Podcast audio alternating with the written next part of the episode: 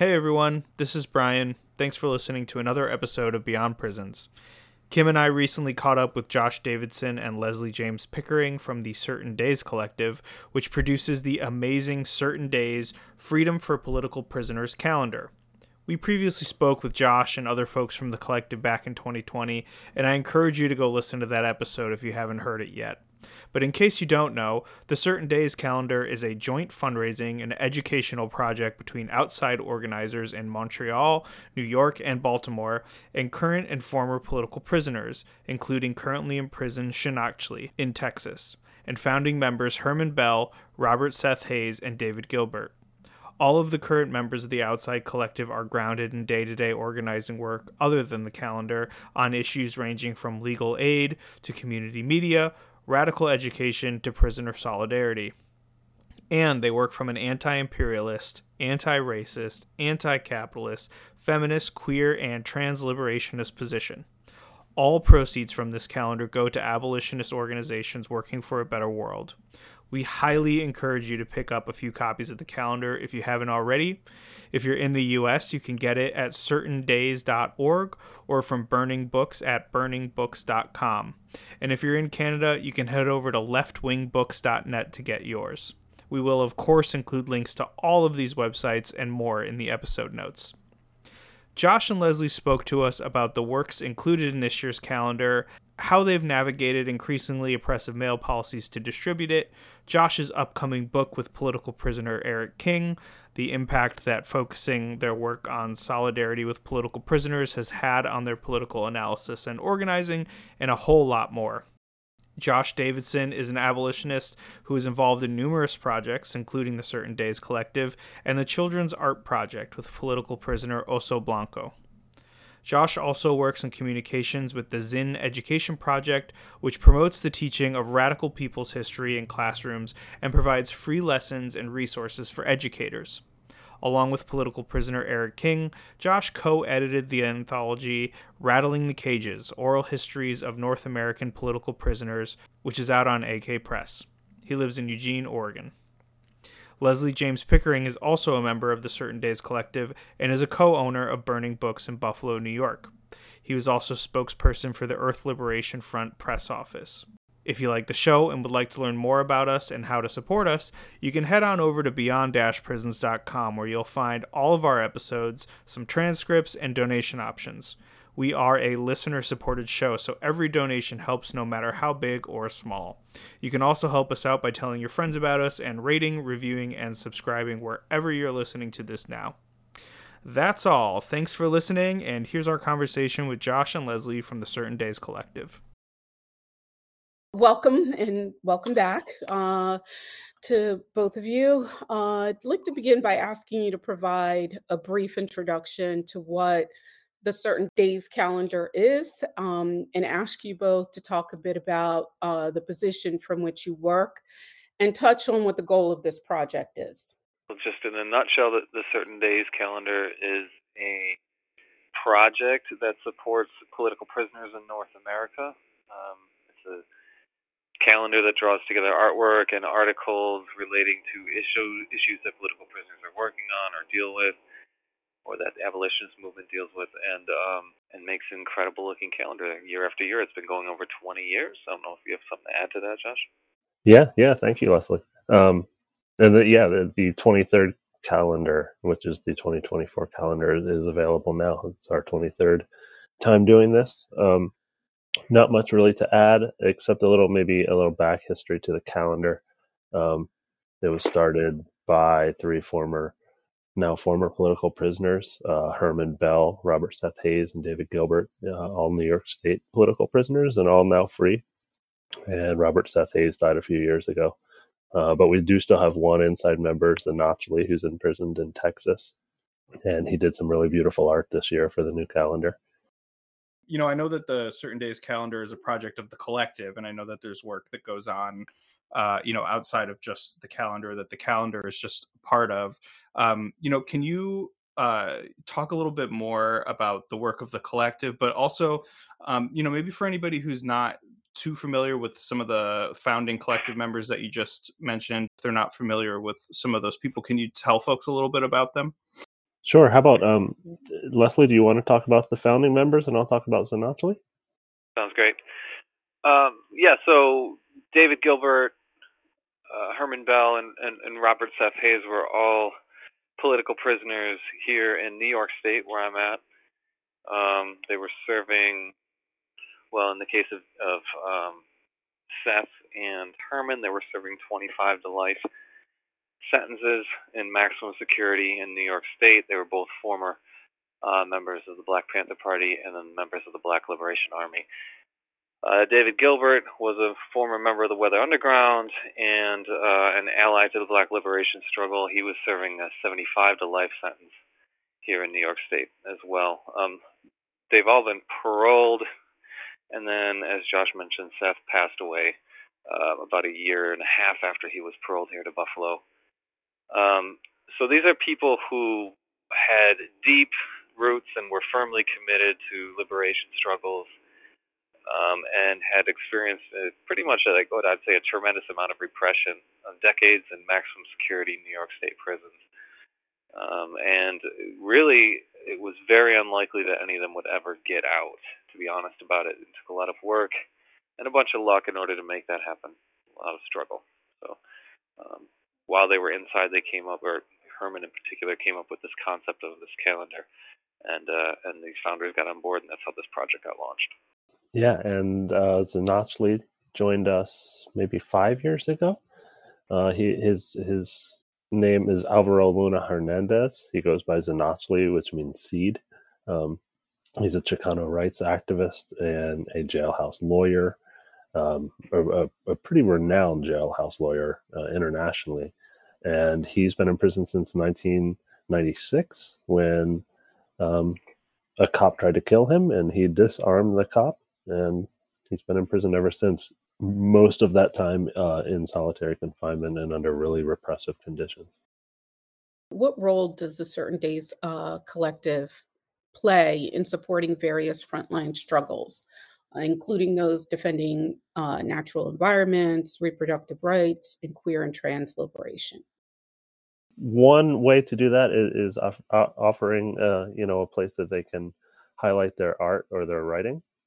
We have a lot of um, submissions and a lot of artwork and essays that we end up running that are, are done by people um, that you mentioned, you know, by trans people, by by people of color, by people that are you know repressed in and out of our of our carceral system. Um, and then we also the the the calendar is a, a, fundraiser, so you know we don't profit from the work done or, or the product made. We give all of the money that we raise from selling the calendar to organizations that are working to abolish prisons, to help people that are imprisoned. Um, you know, in particular, people that are most likely to be, um, you know, abused and assaulted. Uh, over the years, we've given to a number of different organizations. Uh, release aging people in prison. RAP in New York is one that we've given to pretty consistently. Um, Palestinian Youth Movement is one that we've given to in recent years that you know obviously is in need of funds, and that's what we generally try to do is give to organ- smaller organizations that maybe aren't as well known, but that are on the front lines um, of the struggle and that, that are in most need of the, the funds. You know, we were very lucky to have uh, Josh, you, and some of your comrades on in 2020. Um, and I wanted to encourage folks to go back and listen to that episode. We go into a lot of the basics of the calendar and how it works and how the collective works. Um, and uh, and you know we can we'll touch on some of that as well today. I think Kim and I wanted to talk about some of the writings and some of the artwork that are in the the version coming out uh, or that is out for 2024. Um, but you know when Kim and I were talking and we were thinking back about you know some of the things that have changed since 2020 since we last spoke and how um, some of those things might impact the work that you all are involved in one of the things that came up for both of us, and that uh, you know we and especially Kim has been, um, you know, uh, advocating around for a long time, is this issue of this transition to mail scanning uh, and more restrictive mail policies and the digitization of mail in a lot of prisons um, around the country. And I was wondering, you know, have you seen this show up in your work and your ability to mail things inside? Has this impacted any of the choices that you've made? Um, or you know how things have gone in, in recent years. I was just curious if you had anything to say about the changing mail policies as you know an organization that um, you know part of the work that you're doing is making these calendars available to people on the inside. Well, I'll say, um, you know, in general, we try to uh, get around whatever hurdles they they put in front of us. You know, they've now got all this mail scanning, and you send mails to different states, and the prisoners are in, and you know, it does. They try to make it complicated and, and discourage people from having uh, connections with the outside world. And so, you know, because we know that that's what they're trying to do, we try to not let that happen, right? So, um, so we have to go an extra step or two in order to make the correspondence work. Uh, we work really hard to try to get the calendar into prisoners who are in facilities that don't uh, really have very, you know, lenient uh, mailing rules. So sometimes we'll have to like send copies of the like photocopies or printouts uh, of the calendar in because they won't let a staple get in and things like that. So um, yeah, there's a lot of regulations. It's just kind of a part of the way it's always been um, mm-hmm. within these prison systems, you know. And, and and I think that this scanning of of the mail and uh, you know, and also these like video visits that they're trying to do, they're all efforts to sort of just disconnect us further, uh, alienate us even farther uh, between people who are inside and people who are outside. So um, so it's important to just sort of keep going regardless of these of these regulations. I would just highlight what what Leslie said. It's important to just you know continue past that. You know, and if if the mail is returned to you, you know, find another way to send it in. Um, we were just talking today as a collective how we need white envelopes to send calendars mm. into all federal prisoners and most state prisoners now. Um, you know, so they're going to continue to throw, um, you know, things in our way the entire process, but it doesn't mean that we can't get information to them and from them at the same time. Absolutely. Yeah, absolutely. I mean, I know obviously uh, just from inference, but also from our last conversation that these kinds of like restrictions and the censorship are not anything new, you know, for the work that you're doing or for anybody who corresponds with people on the inside. But yeah, I was just curious if sort of this new wave uh, has impacted, and I appreciate you guys sharing that. Yeah, you know, it's a it's a pain, right? They're trying to yeah. make it a difficult thing. I remember many years ago learning that um, you know only certain inks and certain colors of of pen and stuff like that were allowed in, and some of those regulations came from this uh, concept that people were, whether it was true or not, people were mixing LSD into these inks and then putting them on letters, and then prisoners would, you know, be having acid trips or something ridiculous like that. So, you know, it's always going to be something. Um, and now that you know this great video technology comes out, of course, you know they're going to promote that at certain facilities instead of allowing us in-person visits. So I wanted to ask a question for for Josh uh, specifically. You co-edited a book uh, called uh, "Rattling the Cages: Oral Histories of North American Political Prisoners" with Eric King, and I'd love to hear you talk about um, the book and what motivated that project and uh, when it's coming out and how we can get a hold of it and how listeners uh, can can get their hands on a copy. Thanks so much, Kim. And yeah, it's a book that Eric and I started working on basically when COVID started. So it's been a number of years now. Um, Eric King is a anarchist, anti-fascist political prisoner. He's been in prison for about ten years for a nonviolent um, act of property destruction and he's due to be released in February 2024. And he came up with the idea of interviewing political prisoners, you know, current and former, in order to learn what they've experienced, what they've gone through, how they've survived it, um, you know, and, and what they think the future holds. So the book is really my attempt to, to answer those questions. And I, I talked to about 40 people and the book is, uh, you know, a compilation of, of those interviews with those 40 or, 40 or so people. Um, Angela Davis wrote a really beautiful preface, and then Sarah Falconer, who is uh, a member of the Certain Days Collective as well, she wrote a really amazing introduction.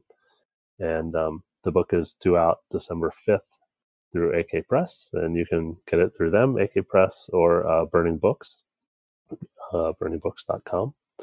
And I'll be doing a few events. I know Eric is excited to do events when he gets out, but yeah, I, I'm really looking forward to hearing what people think about it. Yeah, and I wanted to uh, just clarify uh, for folks who are like, wait, is this a conversation about the calendar or is this a conversation about the book? It's both, right? Because the calendar does highlight um, the the book that's coming out, all of these, you know, other projects, and uh, and that's the function. That's one of the functions of the calendar is to, you know, disseminate that kind of information that folks would not necessarily otherwise, you know, um, know about. And I think that kind of segues into one of the other questions that uh, we came up with around um, the the section where you highlight, you know, you feature all of the current cases that are happening and um, and why that's important. And I think that that's again another feature but function of the calendar is to pass along you know this information that folks may not necessarily um, hear about. And some of the you know some of the cases that you highlight uh, include the forest defenders who are fighting to stop cop city uh, as well as the alex stokes case and um, pepe and crystal DePippa um, I'd love for you to elaborate on the importance of these cases and tell our listeners how they can support these individuals um, as well as the causes um, they're uh, a part of. I think supporting uh, these cases is extremely important. If we can do anything to prevent people from becoming uh, political prisoners or prevent them from becoming long-term political prisoners, um, then that's a then that's a victory, you know, for our movements um, you know, people face repression when they're starting to have success in their movements, right? And um, if we want to see success in our movements, uh, we need to fight against the repression that's working basically to stop our movements from succeeding, right? And so um, it's you know when these cases come up, we need to we need to show our support. Another thing that I'd like to point out that what the what the calendar does is it unites people across these different segments of the movement or the struggle. Um, you know, because there's people in there from Black Liberation Struggle or Earth Liberation Struggle or people who are you know facing charges currently um, for Jane's Revenge actions and on and on and on, and they're all in one place together and being recognized together as part of the same movement, which is a really key thing. And for many years in my time that I've been involved in the struggle, which is a long time, feels like a long time. Um, you know, there's been a lot of silos of people who are interested in this or interested in that, and then and then these movements only tend to really focus on their own political prisoners if they even have any, right? So the one thing that this calendar does is bring everyone together. And so when we see somebody from perhaps a, a new element of the struggle that's bubbled, bubbled up and uh, and who's now facing repression, you know, we really want to jump on boosting the support that they can get. Also, providing a model for people to look at from past political prisoner support campaigns uh, to maybe learn from and take lessons from in order to do new and upcoming support campaigns. Yeah, I mean, if you'll permit me to, I have maybe somewhat of a slightly odd question, but something related to this that I was thinking about when approaching the calendar this time and reflecting a little bit on the conversations that we had last time. Um, you know, I was th- I was particularly looking at this the page with the updates, and I was thinking about the work that you all do you know really grounded in um, solidarity and struggle with people uh, who are political prisoners.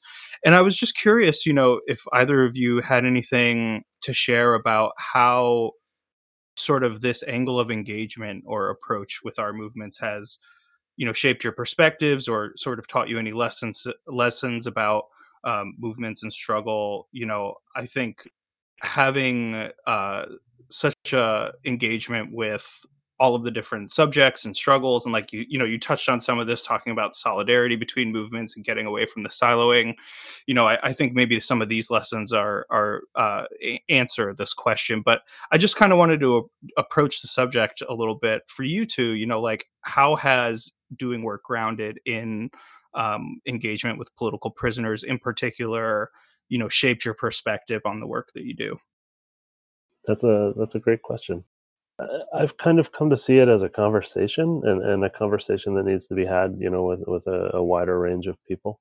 Um, when that conversation kind of for me started visiting people in prison and getting letters from people in prison and and learning from them and learning from the movements that they helped to found, you know, in decades and decades before us. Um, but also from people who are in prison now for, you know, actions that happened recently. Um, and I think that the calendars really, you know, for the last 20 some years has been a great example of expanding that conversation and like inviting other people, not necessarily political prisoners, but social prisoners or politicized prisoners or even people who have like no idea what a political prisoner is into the conversation.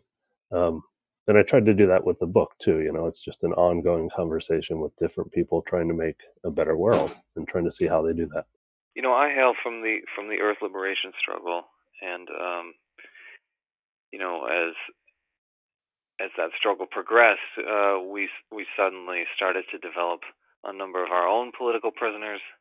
And to be fully honest about it, I think before that happened, we weren't super aware of all these people who were serving prison time for their contributions to the struggle. And um, and we weren't really paying a whole lot of attention to them. But as soon as you know our people started, you know, getting put away in prison for a long time, it made sense to me to try to figure out how these past movements uh, dealt with that, right? How they survived it, um, mitigated it as much as possible, so I really worked hard to to reach out to these movements, and I quickly found out that there were a ton of people in prison for decades, and uh, and that they weren't far away from me, you know, and that and that uh, and that I could build relationships and connections with them, and and and learn a lot from them, and that has really been a huge thing uh, in my life over the last like 25 years or so, is um is, is building those relationships and really feeling like um, it's made a major impact on our ability to survive repression and push our struggle forward. It's also sort of highlighted to me that the fact that um, a lot of times we see somebody who's thrown in prison and we just feel really bad for them, uh, start to view them as if they were like a victim.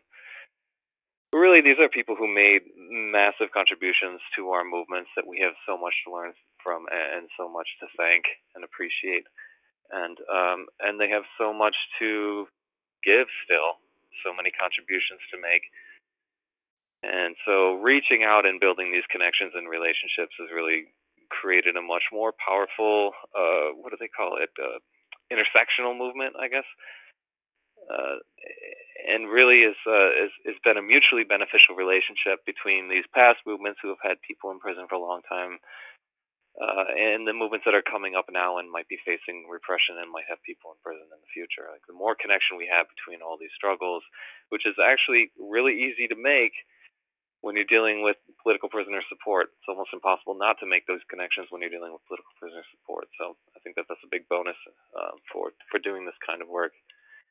And after you know I've I've put time into this and I've made really close and intense relationships and friendships with people um, from these other movements who've done a lot of time in prison, uh, it just totally changes you and and um, really makes you a stronger, better activist all around. Makes our movement stronger and more powerful to all have this connection.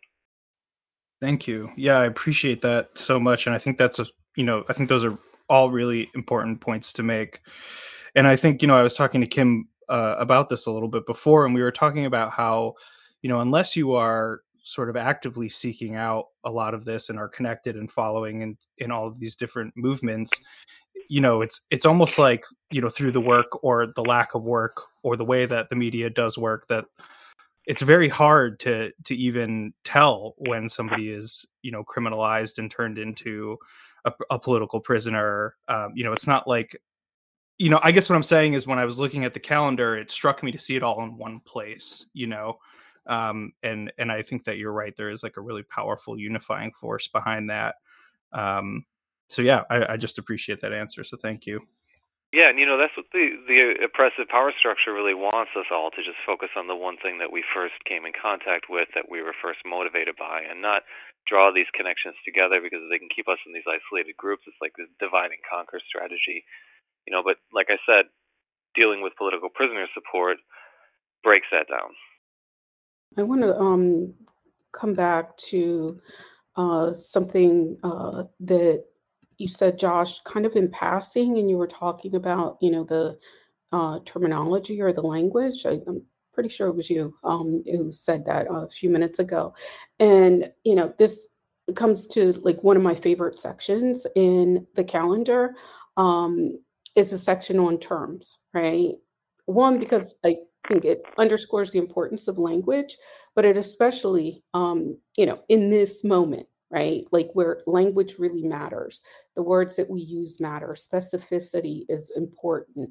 Um, and I'd love for you to, you know, tell us why you believe that that specificity is uh, is key right now in in the work of collective liberation, and why having that kind of shared vocabulary uh, is an important starting point, right, in that process, because you do highlight a number of terms. We've been using the term political prisoner throughout the conversation, um, as opposed to regular prisoner, right, if you will.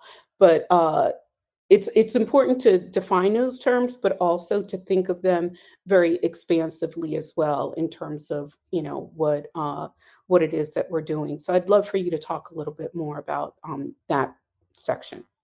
Absolutely. Thank you. Um, you know, first and foremost, the calendar is an educational project. You know, it's a fundraiser and an educational project, and we want to, you know, highlight and enlighten people as to what the struggle means and what these people have gone through. Um, you know, and, and using direct terminology is the best way to do so. Um, you know, we provide definitions like political prisoner, prisoner of war, politicized prisoner. Um, and, and ideas like gender and prison, um, migrant detention, trans people uh, within the prison system, things like that, because it's important to to know what we're talking about when you know we're we're providing 12 essays and 12 pieces of art but it doesn't necessarily have a context if you don't know the greater idea of what we're trying to to to impart um, and in general i think we try to come at the definitions and at the very differently, you know, the the idea of the calendar from an anti-racist and an anti-fascist perspective, and from and making sure to highlight that. Um, you know, one thing in the past when I've tried to sell the calendar, some people have come up, you know, and be like, "Oh, political prisoners. Um, you know, do do you have people from January sixth in here?" And you know, at, at first I was I was kind of offended by it, but it's also an opportunity to help them understand the difference, you know, between a political prisoner, uh, you know, and a fascist moron. Um, to put it, you know, bluntly, I guess to to use the correct terminology. I love that section, and I also I, I like the attention paid to in the discussion, you know, around political prisoners and politicized prisoners. Um, uh, you know, you talk on that page. This is, you know, if anybody, when you do get the calendar, I think it's on page six. You're talking about the interplay between mass incarceration and political imprisonment, um, and that the support of politically active prisoners and the broader work to dismantle the prison system are tightly intertwined.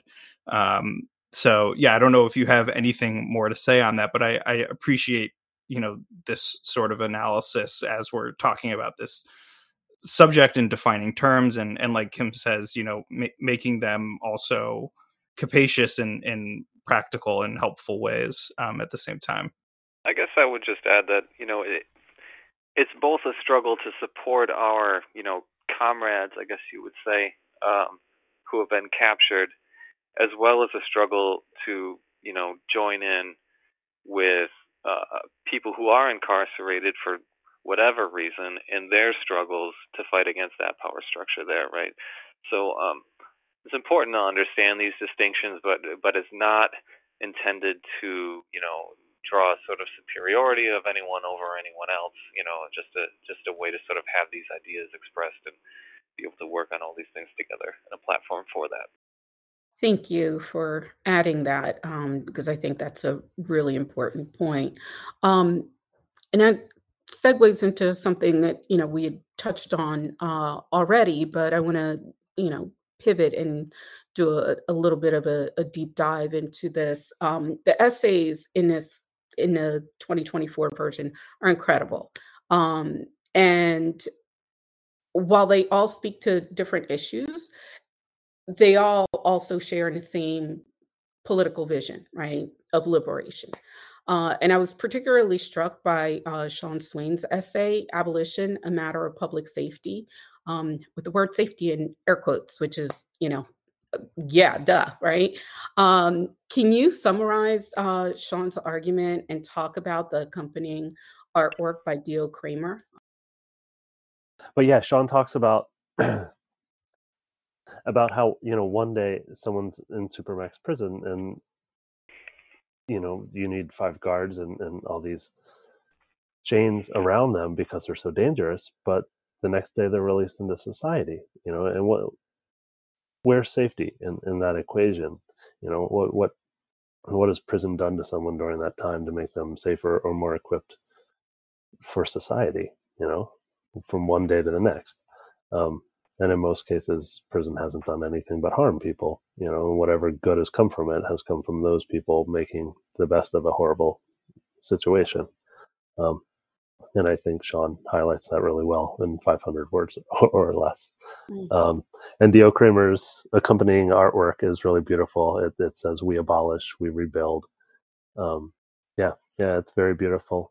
Um, and i hope that one day sean's able to come outside and help rebuild with us no, thank you. And I, um, you know, you talk about safety, and um, Sean talks about safety in in that essay, and with that image of, you know, one day you're a prisoner and the next day the guards are walking you out.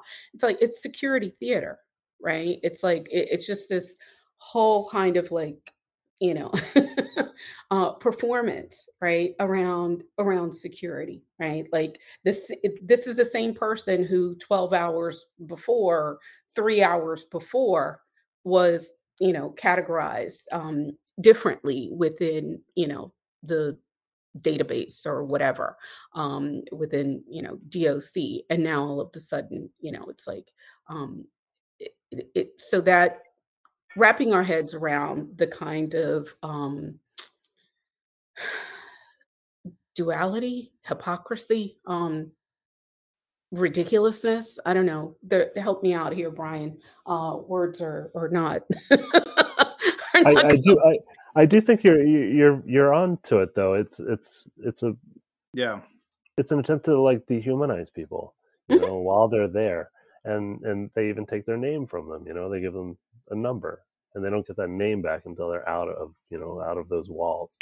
So it, it really is just a way of dehumanizing people and taking everything they possibly can from them right. um, and it doesn't do anything to improve society. But sorry to interrupt brian. No no I, I think that's right and i mean obviously i think that's right and i i think as well you know we could talk about what it's like to be on community supervision after you're released as well right? You know like if you're paroled uh, a lot of the hoops that you have to jump through, a lot of the boxes that you have to check, you know, actively make you and your life and your living situation unstable and unsafe and make it even difficult for those around you and your support networks. Um, so, you know, I think your point is absolutely correct that sort of jarring uh, disconnect is absolutely dehumanizing and to put somebody through that deliberately is an awful and terrible thing. And then to extend it fur- further you know when somebody is supposed to be quote unquote free you know back in the community but uh, may not be able to even be around their family depending on if they have uh, you know a criminal record or anything like that you know I, I think it's um i think it just goes to to further underscore that point I also really loved uh, Sean's article in here, and and a lot of the articles. Um, I loved the, the, piece on Cop City. Um, I think was a uh, an excerpt from uh, Unicorn Riot uh, piece. Um, that that was excellent. And I was just wondering, you know, where not to to pick favorites, maybe that would be controversial in in the collective, but you know, this year was there anything, you know, you know, either if there's if there were particular pieces that made it uh that are particular favorites or stood out to you but also you know were there any sort of like themes or things that you've noticed this year or maybe even in sort of the the covid era that we're in? I'm just curious like you know in in recent years have you seen the kinds of submissions you get change? Have there been any any trends or things that you've noticed that stand out to you? Well i can i can speak to uh november which is leonard peltier's month coming up here um so i've been i've been working uh with leonard peltier who's an american indian movement activist who is serving two life sentences um, for allegedly killing two FBI agents who were involved in um, this terrible era of repression on the Pine Ridge uh, Reservation. And um, Leonard has been somebody that I've wanted to connect with for a long time. Um, he's a really inspirational person to me. Um, and you know he's in a federal facility. He's been there uh, for a long time, um, longer than I've been alive, and um, and so I I helped with a FOIA request, a Freedom of Information Act request that he was uh, looking to have done. So essentially, as a paralegal, and then I was you know since I had been a paralegal in his case, I was able to go with a lawyer and visit him in prison. Which Normally, I wouldn't have been able to do that. So I was able to go and visit him and talk to him about the calendar. You know, get him excited about it, get him to submit some art, and uh, and, and write this incredible essay that he wrote, which I was very excited about. And uh, and then we chose to put it in November, seeing as how it's uh, what do you call it, Thanksgiving month and uh, and just sort of have a you know that type of feature at that time of year to help remind people, which goes along with a lot of the dates and stuff that are like really in the calendar. As you flip through the, the mm-hmm. actual calendar pages, you'll find all these like radical history and different takes on the holidays and all this kind of stuff mixed in there. So we really wanted to have something around.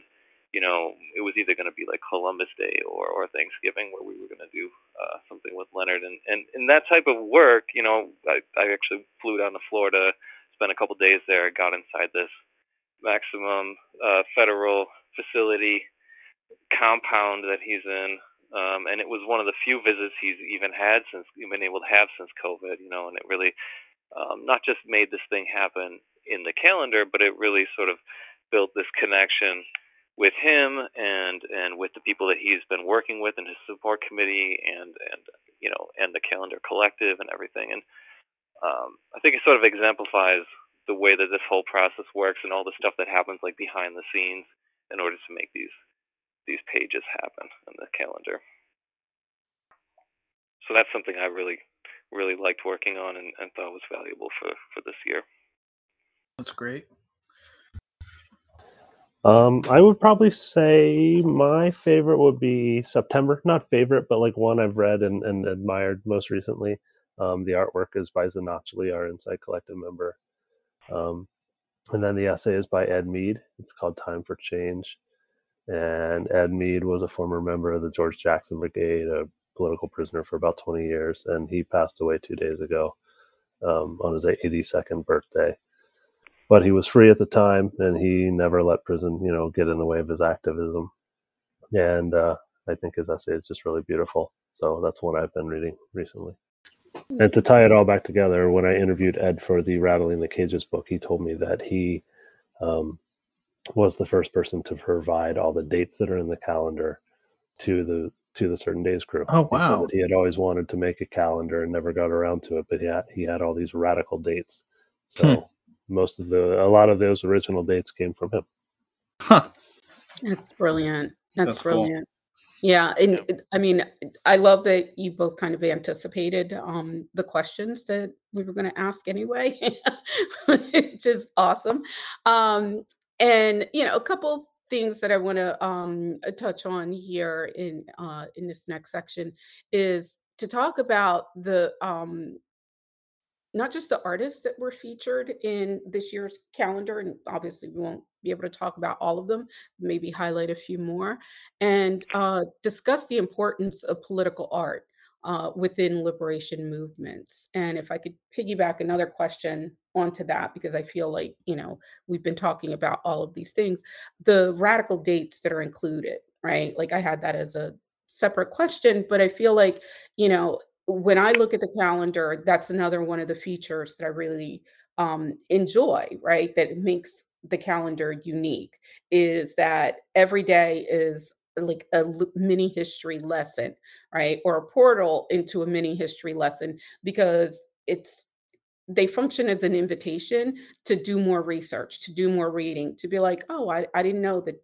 that thing happened on that day, or I never heard of that person. Let me go and look them up. Or, oh, that's curious, right? And there's so many moments when you look at the calendar throughout the year where that happens. So I would love to hear more um, about that, and if either of you have uh, some of the most, you know, memorable highlights. That's a lot of questions all at once. I'm going to stop. I'm acting like I'm at a, an academic conference where I'm like asking like a, a three page question. Sorry about that. Um, so this August coming up, um, the artwork is done by Praxis, who is a street artist um, that hangs up a whole lot of kind of large, pretty graphic posters that relate to the animal liberation struggle in one way or the other, um, and who's got a huge following and and you know has a massive like Instagram with all this really cool stuff hanging up all over the city. Um, and so I reached out to them, and they had already known about the calendar and were really happy, you know, to to have you know been asked to participate and submitted an original piece of artwork for it, which was really awesome. Features a beagle bursting like some kind of superhero through a a brick wall to where inside is a, a prisoner reading a, a letter, you know, breaking a prisoner out basically, and says freedom awaits on it, you know. Um, so, you know, again, that's that's a way to sort of reach out to to people who are active out on the streets today and bring them into this situation. There's another month I'll mention with the artwork. Um, October uh, Jordan Halliday is is featured in there with the artwork. It's a you know a bunch of things burning, which always makes me happy. Um, and actually, there was another version of this that we couldn't that we couldn't include because it was a little too explicit, and prisons would, might not have let it inside. But um, but this one is excellent as well. And uh, and Jordan was a, a grand jury resistor in uh, Earth Liberation Front investigations. So uh, so we're also very excited to have that featured in here. As well.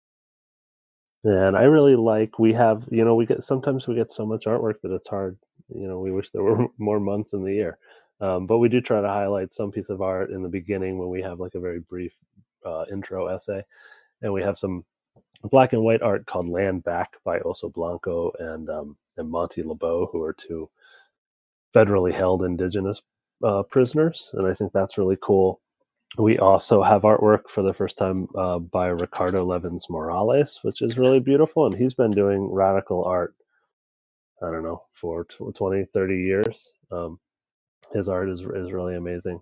And then the cover art, Eno Bonzo, I think is really cool.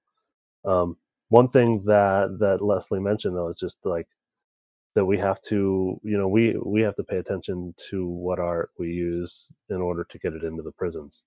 Um, and a lot of times that really restricts what we're able to highlight.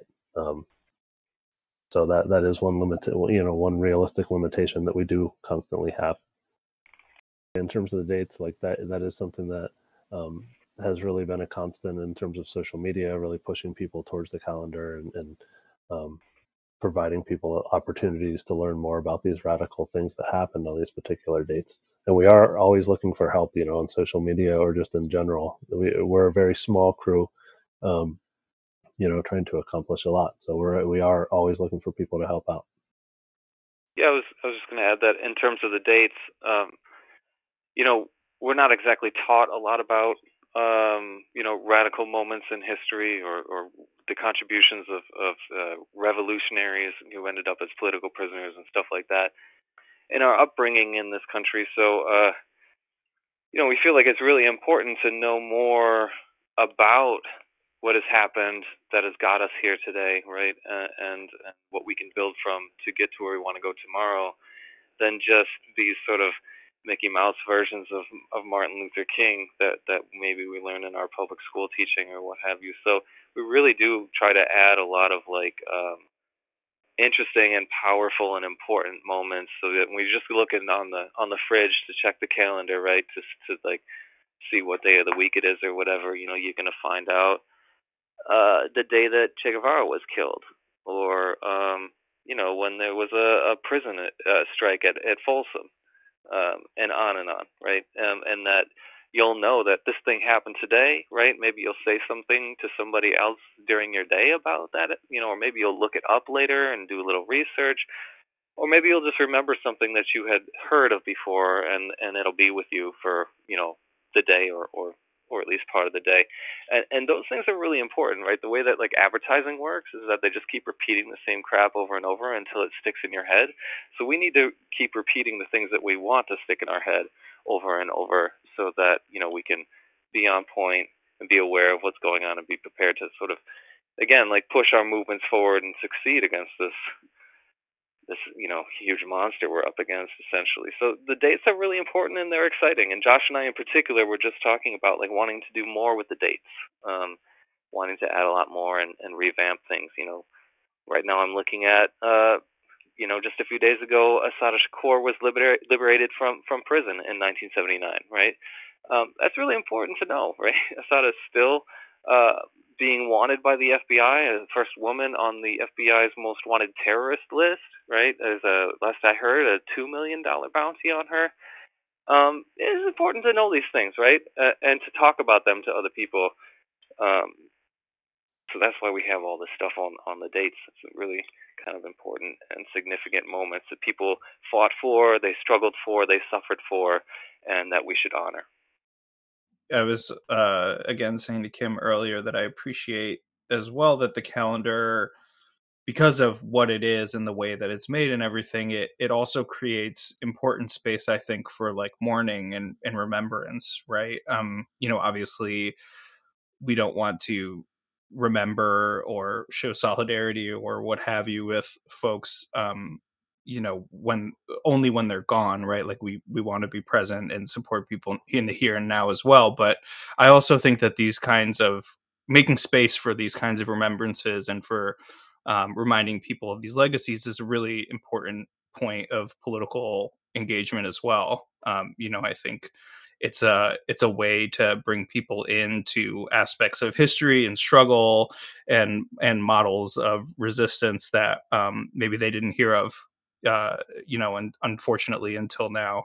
So not really a question uh, there necessarily, but I, you know, I was listening to you all talk about the dates and and some of the dates that came up, and I was just appreciating as well, um, you know, how the calendar also makes space for for memorializing and continuing the struggle of people that we've lost along the way.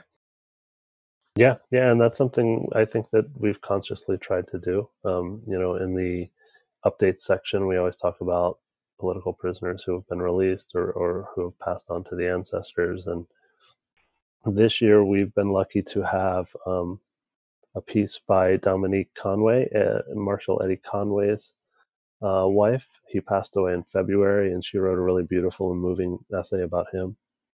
Um, and then Dr. Mutulu Shakur died in July, just a few months after being released from prison.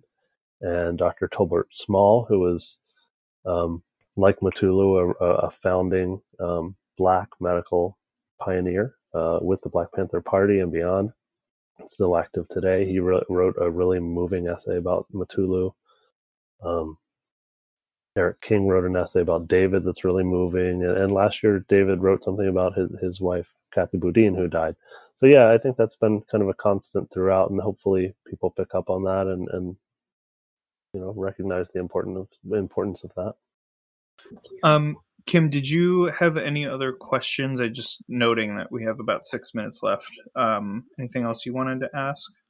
No, I think we've uh, pretty much covered it. I'd just like to invite both Leslie and Josh Yeah. to um, share any final thoughts, anything uh, you want listeners to know, plug where you know they can go and order uh, the calendar, and we'll add all of the links, social media, everything um, in in the show notes. So I'll say that um, these prisoners, or I'm sorry, these calendars, uh, you know, are up all year on people's walls in radical spaces all around the country. We print thousands of them. It generates tens of thousands of dollars every year for political prisoners and abolitionist work.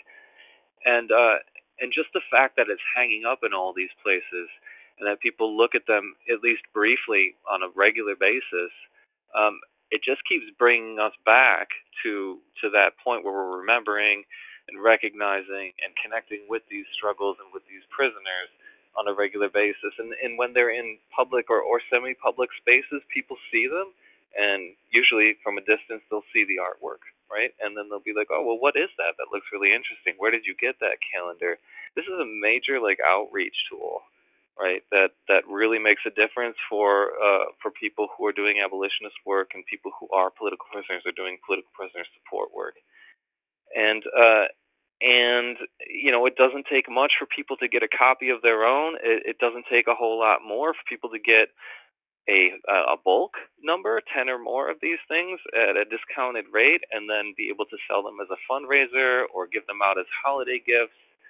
You know, and and really the and really what you're doing is putting up, you know, a piece of the movement on walls all around all around the community, right? That that is going to bring people again back into uh, a connection and association with our movements on a more regular basis. So I see this as a really important project um, that uh, that everyone should really plug into. You know, for 15 bucks, you can get one, hang it up on your wall, give it to a friend, hang it up in a community space or in a business or what have you, and it really does make this sort of low key, ongoing, uh, you know, impression on everyone that that uh, comes within contact of it. So I think that's a really powerful, important uh, project. I'm glad to be a part of. Yeah, likewise, same thing. Um, it's an amazing project, and and uh, you know this is the time to get them. They make great holiday gifts, great end of the year gifts. Um, you can go to certaindays.org, burningbooks.com, or just go to your local bookstore, and if they don't have it, you know, hound them until they end up buying it. That's a great note.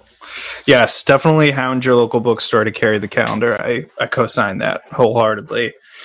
Um, well, we deeply appreciate the work that you're all involved in. Uh, you know, from past conversations, how much we appreciate the calendar.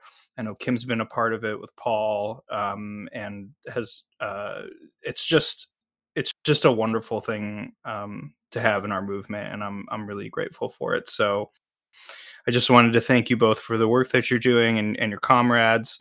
Um, and uh, yeah, we will include links to everything in the episode notes. And can't thank you enough. And please keep in touch and come back. Thank you thank both. you both. Thank you so much. Really appreciated this conversation.